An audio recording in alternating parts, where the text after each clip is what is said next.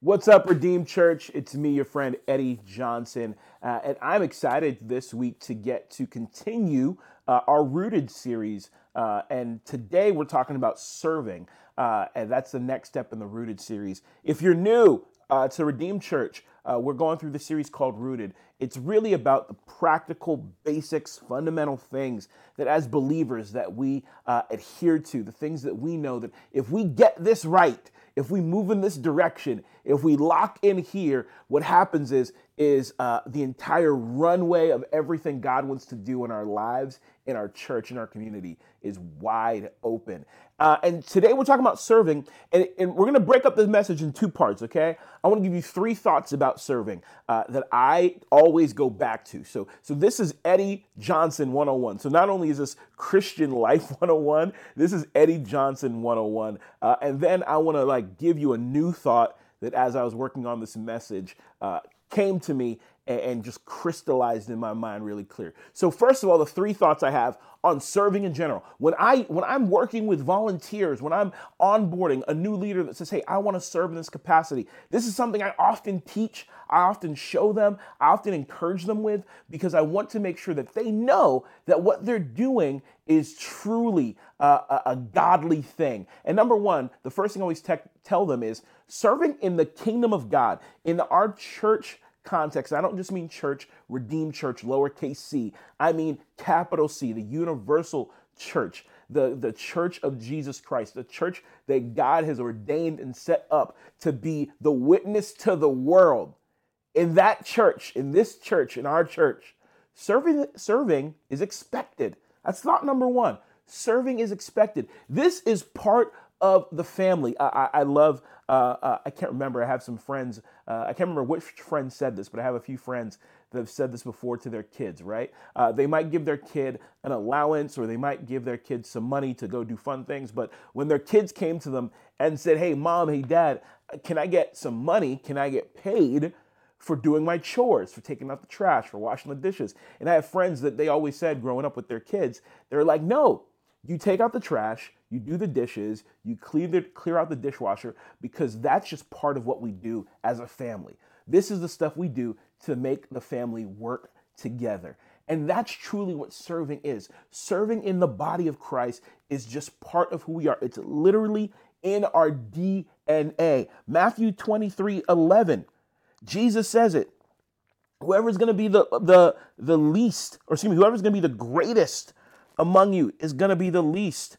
Whoever is going to be the greatest among you is going to be the servant of everyone. It's Matthew 23, 11, right? This is the this is the baseline. This is the the the, the lobby of the kingdom of God is one of serving. It's one of taking off your cloak and giving it to someone else. This is the the the, the very fundamental idea that the kingdom is built on. Philippians chapter 2. We're not going to read the whole thing today, but the idea when Jesus came from heaven to earth is the Bible tells us that he had all the royalty, all the riches, all the amazing things of heaven.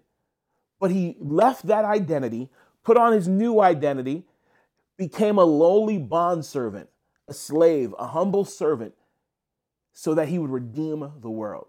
The very fundamental idea in Christendom in the kingdom is that we serve. We don't win by uh, being the best, by having everyone lord over us. We win, we love, we grow, we show the love of God by serving. So that's thought number one. Real practical, real simple. I know. You're like, wow, if you've been around the church for a while, that doesn't really shock you, but hopefully it's a good reminder that the standard operating procedure for Jesus followers is we serve. It's not a question. And matter of fact, I'm going to unpack this. I was going to move on to point number two, but let me unpack it just one more time. Quite frankly, as believers, once you say yes to Jesus, once you're mature, once you know who Jesus is, you're fully uh, stepping into who God's called you to be, and you're walking it out and you're trying to grow. Number one, we serve. Okay, what does that look like? Maybe that's in children's church. Maybe that's with the youth ministry. Maybe that's outside of the four walls of the church. Maybe that's working with homeless folks. Maybe that's, you know, going to your neighbor and you see they need help and you just say, hey, let me take a step of faith. Not even a step of faith. Let me just take a step of action and go serve the person next to me. This is once again standard operating procedure in the kingdom of God is we live a life of service. Why? Because Jesus did it first and we just model what Jesus did. The second thought I always have to tell people is serving is a risk. Serving is risky. Look at the kingdom of God. Look at, excuse me, look at Jesus Christ in his ministry. He did so many things. Matter of fact, one of the things that stand out to me whenever I think that serving is risky, I think of the story of a man with leprosy, right? That Jesus heals this man with leprosy.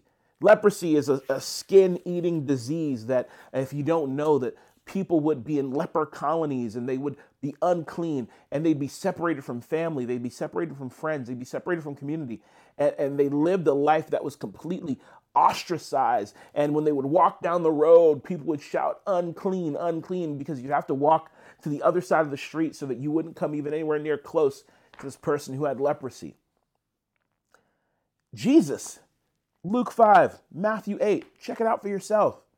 He touches this man and heals this man of leprosy in a time when everyone else was avoiding serving, when everyone else was avoiding stepping in, when everyone else was avoiding relationship and connection. Jesus is the one who steps in and bridges the gap and say, where no one else wants to go, I will go. Doesn't that sound a lot like how we should be serving today? 2000, or excuse me, 2021, in the year 2021. This is a season. We've talked about it before, post COVID, post this kind of new life. So many people are, are dialing it back, right? So many people are, are, are being standoffish and they're like, oh, I don't know if I want to step into that. Can I tell you something, church? This is the season when, when everyone else is taking a step back, no one wants to cross over the bridge because everything over there is hard and unclean and, and, and, and not easy to do. This is the time when us as believers should be like Jesus and step up and step in. We should risk it for the biscuit. I woke up this morning and had that. I don't remember who came up with that. It was in a movie or something like that. But that was the first thought that came to my mind when I woke up this morning. We should risk it. We should take the step of faith and serve. Jesus' life was all about serving, and Jesus lived his life. He gave his life away to people. He risked it all. And even at the end of Jesus' life, they tried to kill him. They did kill him, but they came after him. They attacked him. They wanted to tear him down. They killed him before, before he rose again on the third day. Why? Because Jesus, the, the, the, the, the Savior of the world, the Christ, came to earth, incarnate through the uh, uh, uh, uh, uh born of a virgin, an, an incarnate baby, grow up to be a man who served and gave back. He was the Son of God. He was God, made flesh here in human form, and said, Hey, I come here not to be served, but to serve. I came here taking off all of my riches and robes and my royalty of heaven and putting on this, this crown of thorns, putting on this human frailty. And I do that to serve and give back. It's a risky endeavor. The third thing, the third thing I always tell people when we talk about serving is not only serving expected in the kingdom of God, not only serving uh, uh, risky. You have to you have to take a, a, a step. But serving can be fun. Some of my greatest stories I have in ministry are when we took a step of faith and we went to go serve. I can tell you about the time in my senior year in high school. Me and some buddies drove down to downtown Tacoma in the middle of the night, and we just made we made PB and J sandwiches throughout the night, and we just went to downtown Tacoma. And we just walked up and down the streets, handing out p- peanut butter and jelly sandwiches and praying for people. I can take you to the San Francisco in the Tenderloin District, where I went with my friends Nate Henderson, Adam Barta, uh, uh, Nate Robbins, Brad and Roberta Shimamura. I can name names, I could show you pictures, Kathy Donnelly. And we prayed for people in the streets of the Tenderloin in San Francisco when I was in high school and when I was in college. And we prayed for people, invited them to come to church with us. I can take you to uh, Eastern Oregon, where I served at a church uh, uh on a short-term missions uh, team, and we dug a ditch. Okay, we dug ditches for a church so that they uh, I don't even remember fully what they were doing, but but they needed to get some irrigation put into their church, and I don't remember all the details.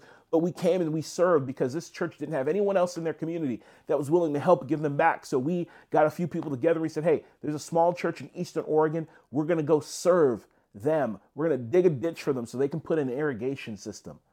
right? I can take you back to when I was a youth pastor in Las Vegas, Nevada, Nevada. And we every uh, every Thanksgiving time, we literally fed thousands upon thousands of people. We we prepared a meal. We blocked off two city blocks, and we we would what we would do is uh, our church was called the Dream Center of Las Vegas. If you're familiar with the Dream Center style churches, I was a youth pastor there, and every Thanksgiving we did a giant Thanksgiving meal where we literally fed between a thousand and like fifteen hundred people. We block off two city blocks. Our former, our chef that actually ran the whole thing used to be the chef uh, uh, for Donald Trump uh, when he uh, bought and opened up some of his first casinos. And we would do this uh, uh, block of two city blocks, and we would feed thousands upon thousands of people. It evolved to not just feeding people, but to having a clothing bank, to having toy giveaways. We even got covered by the local news station in Las Vegas, Nevada every year because we did this event. It was amazing. It was fun. It took so much work. It took so much energy.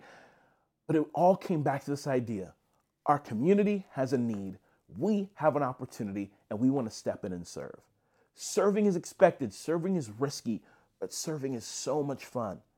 You see the beauty of the kingdom of God. You see the rewards of the kingdom of God show up, not just in your life, but in someone else's life when you give back and serve. Can you imagine what it was like for Jesus and disciples? John chapter 5, they broke bread and fed thousands of people. Can you imagine what that was like? Matter of fact, if you think about it, two times in the Bible, Jesus feeds the multitudes. He feeds the 4,000, he feeds the 5,000. How amazing is it that this is what Jesus and his disciples get to do. Can you imagine the exhilaration or the um, is that even a word exhilaration? Can you imagine how exhilarating it was to see thousands upon thousands of people? And, and if you didn't know, when it, they count the 4,000, the 5,000, uh, that's just the men, right? Read your word. It says the number of men total in these, each of these occurrences are 4,000 and 5,000. So you add women and children, 20,000 people probably, probably more were fed by Jesus and his disciples in two occurrences, in two separate occurrences. How exhilarating, how much fun, how exciting, how beautiful is that? When you give back and you serve, it does something special. I don't think it's a coincidence that Jesus describes uh, the life with Him, the life with God, in John 10 10 as abundant life. And I think you can only fully realize abundant life the way God designs it if you're serving. I truly believe that. All right, so those are just some thoughts that I tell folks when they're stepping in to wanting to serve. I, I, that's what I do uh, on the regular. I literally go through that spiel several times a year and just encourage people that when it's time to serve, these are what I want you to think about. And as I was preparing for this message, I was going through the Rooted series, I wanted to unpack one more thought for you. And, and I think this is really timely for us today. A matter of fact, uh, I want to give a shout out uh, to two people. Number one, our pastor, Kurt Ron. Uh, last week, we celebrate, celebrated Pastor Appreciation uh, Month, and we honored him and blessed him and Meg for all they do. And one of our elders, John Vandergren got up and shared uh, some scripture and prayed for him. And it was funny because I was like, hey, that's one of the scriptures I might be using uh, next week when we do this message. And let me read these verses out of Mark chapter 10. And we're going to unpack this idea here. And, and you're going to see an, a very quick and easy connection to those three points that I just shared with you. Mark 10, then James and John, the sons of Zebedee, they called them sons of thunder because they had fiery personalities, right? They were like, oh, let's do this. They come to Jesus and say, Teacher, we want to do, or we want you to do for us whatever we ask. Jesus uh, said, What do you want me to do for you? They replied, Let one of us sit at your right hand and let the other sit at your left hand in glory. All right, so these guys had a plan. They were like, Yo, we all about this kingdom of God thing. We rocking with you, Jesus. Yo, we're the sons of thunder. We do big things. So hey, you do big things. We do big things. One's gonna sit to your right. One's gonna sit to your left. Boom, we got this. James, John, and Jesus. It's like like the best like like three man band ever. And then Jesus said in verse 38, You don't know what you're asking. right? Okay, let's, let's pause right there for a second. Jesus said to these two fellas, these two brothers, they're like, he's like, yo, you don't know what you're asking. Like, you think you're a big deal. You think you are the man, the man, the myth, the legend. But can you drink the cup? Is what Jesus said. That, or can you drink the cup I drink?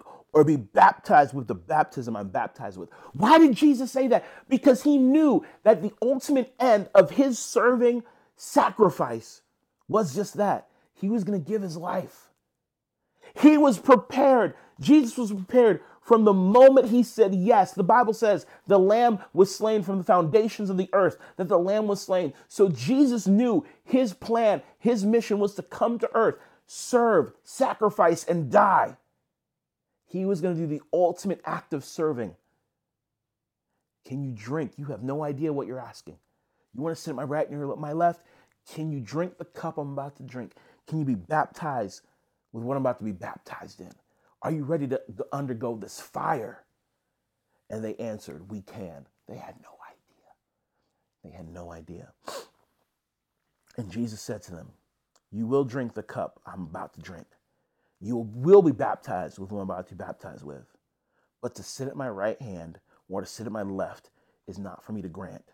These places belong to those for whom uh, they have been prepared. Jesus tells these guys, hey, you don't get it now, but over time, after I do what I'm about to do, a couple years are going to go by, you're going to get it. And that truly is the story of the disciples. They didn't get it in the moment, but after Jesus died and rose and ascended to heaven, these 12 men or these 11 men got it. A flip got switched. All but one were martyred and killed. And John, John the beloved, the one they considered Jesus' best friend, John the Revelator, went on to write some of the most amazing words the scripture has ever seen, the world has ever seen. So, Jesus, after he tells the disciples, You don't get it now, but one day you will. Verse 41 When the ten heard this, so the other ten, they became indignant with James and John. And Jesus called them together and said, You know that those who, re- who are regarded as rulers and of the Gentiles lord it over them, and their high officials exercise their authority. Not so with you. Let's pause right there. Jesus, let's make it plain as day. Jesus says, the rulers and authority of this world their plan, their agenda is to take their authority and to uh, and to lord over people and to exercise their might and to make sure that the world knows that I'm in charge, I'm the man, I run things. But Jesus says to all 12 of his disciples, and and I think, and when I say think, I'm pretty confident of this. I know Jesus is speaking to these 12 what he is speaking is echoing into eternity, to use a line from Gladiator. What Jesus is saying here is he's saying, this is not supposed to be the way you do it. And, church, he's speaking to us, it's echoing into eternity. This is not the way you're supposed to do it. You don't need the hard power. You don't need the, the, the smashing of the fist. You don't need the yelling at the top of the lungs. You don't need the pride and the pomp and circumstance and the bombasticness that comes with flexing your leadership and your authority muscle. You don't need the ego that comes with it. That's not the way we do it. It's not the way we do it. Instead, whoever wants to be great among you, you must be a servant. Whoever wants to be the first must be the slave of all. And verse 45 For the Son of Man did not come to be served, but to serve. And like we said earlier, give his life as a ransom for many. This is what Jesus institutes in the church, in the body of Christ, in the kingdom. He makes it crystal clear. My kingdom does not function like the kingdom of this world. My kingdom, compared to this world, looks upside down and backwards. This is not how this way they do it is not how we do it. And we are not going to do things the way they do it because when the world comes to us, they need to come and say, Whoa, whoa, this is different. This is special. This is awesome. There's been so many times in my life when uh, I've seen Christians do things and it's hurt my heart and it's bummed my bummed me out because I'm like, man, I don't think that's the way we do things. But I can also tell you, there has been several times in my life, so many other times in my life, when I've seen believers do things and I've seen the world tap me on the shoulder and say, hey, is that what it's like in the house of God? Okay, maybe they didn't say those exact words. But I've had people tap me on the shoulder and say, hey, is this what it's like loving Jesus? Is this what it's like knowing who he is and, and being a part of the family of God? Because if that's what it's like, that's what I want. That's what I want. Church, that's what we're supposed to do. We're supposed to lead, live, love, and serve differently from the world. Because when we do, it, it, the world just can't handle it. it. it. short circuits their system and they go haywire because they're like, this does not compute. This does not compute. I don't know. I'm used to my boss yelling at me and, and I'm used to this person having a big ego and I'm used to this person getting on Instagram and TikTok and doing all these things and telling me how awesome and cute they are. But you, you're different. You're different. Church, we're supposed to be different. I, feel like sometimes I get up here and I preach the same message sometime because it's a real simple message. You're supposed to be different. I, have had a couple times in my life where I've had a, a few young men who I've mentored, and and and uh, specifically, there's two young men that I've mentored throughout the years who they came to me, two separate uh, uh, guys, two different seasons of life. Uh, they're both in one's in his early to mid 20s, one's in his late 20s. I think he's about to turn 30 even. Two different young men who both I've talked to throughout the years. And I remember both of them said to me almost the exact same thing.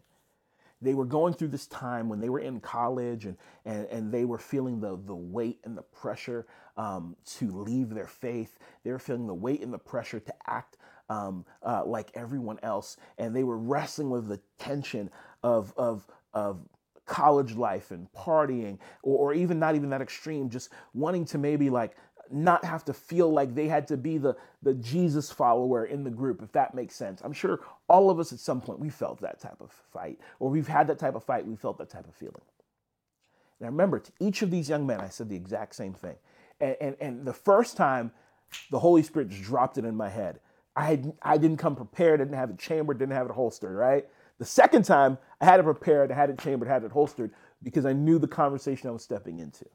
And as these two young men, One's name is Chris, one's name is Graham. I'll give you the, the, the two names. We'll say that.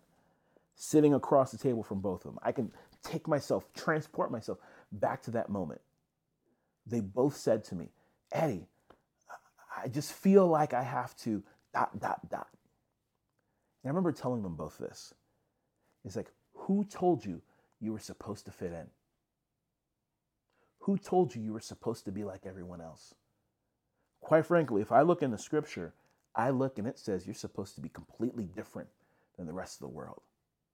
And I think sometimes for us as a church, we we get into these ruts. Can I can I can I say that? Sometimes as a church, church gets boring. Can I say that? Sometimes as believers, what we're doing just doesn't feel like it's working. Hey, can I tell you something also? That's okay. That's okay. Matter of fact, I tell people this all the time church gets boring. Going to Sunday school gets boring. I work for Young Life. Even Young Life at times gets boring. But a relationship with Jesus never gets boring. Because what happens is when you have an authentic relationship with Jesus, you recognize when, when, when you're feeling that funk, when you're feeling that stuff inside of you, You've got to step in. You've got to step out. You've got to do more. You've got to serve like it's risky. You've got to step out on the ledge. I think, I can't remember what energy drink used to have this quote. They said, if you're standing on the edge, you're taking up too much space. Church, when we don't serve, when we don't step out in faith and give back, we're standing on the edge and taking up way too much space. Jesus wants us all in. Here's the idea that came to me this week as I was preparing Jesus works in you so that what's not in you will be in you, and so what's in you will come out of you. Let me say that again. Jesus works in you, so what's not in you will be in you, and what is in you will come out of you. One last time. Jesus works in you, so what's not in you will be in you, and what in you will come out of you. That's what serving does, church. Matter of fact, if I would even say that's what sacrificial, Christ like serving does. It makes it not about you. It takes something that's not in you because it's inherently in Christ. It puts it in you. And now that it's in you, Jesus says, keep serving so it will come out of you. Jesus works. So what's not in you will be in you, and what's in you will come out of you. Church, when we serve, when we serve how Christ served, when we understand that we're not supposed to look like the rest of the world, when we understand that as a part of the kingdom of God, the body of Christ, serving is expected, serving is a risk, and serving can be a lot of fun. What's not in you will be in you, and what's in you, Jesus will bring out of you so the world will see and the world will be like, that's the God I want to serve. Can I pray for us? We are on the cusp of so many amazing things at Redeemed Church. And I truly believe that we are going to see God do even more as we continue to serve. In Jesus' name, Father, we thank you. We love you. We bless you because you first blessed us. So we now bless our brothers and sisters. We bless our friends and family. Lord, we bless our community of Lakewood, Steilacoom, DuPont, University Place, Tacoma, Parkland. Lord, we bless our people. We bless JBLM and the military personnel. We bless our community. We bless uh, our, our, our, our, friends and family, our, our, our firefighters, our law enforcement. We bless our teachers and our educators. Lord, we bless our community. We bless those who are struggling and have need and those who have, are rich in abundance. We bless, bless, bless, Lord. And more importantly, we serve because we believe and we know that we are called to represent Christ by serving his, this world, by serving them. In Jesus' name we pray. Amen. Church, I'm so glad you tuned in. I hope to see you in person next time. It's awesome that you're online, but come in person if you can. All right, do what you got to do. We love you. God loves you, and there's nothing you can do about it. See you next time.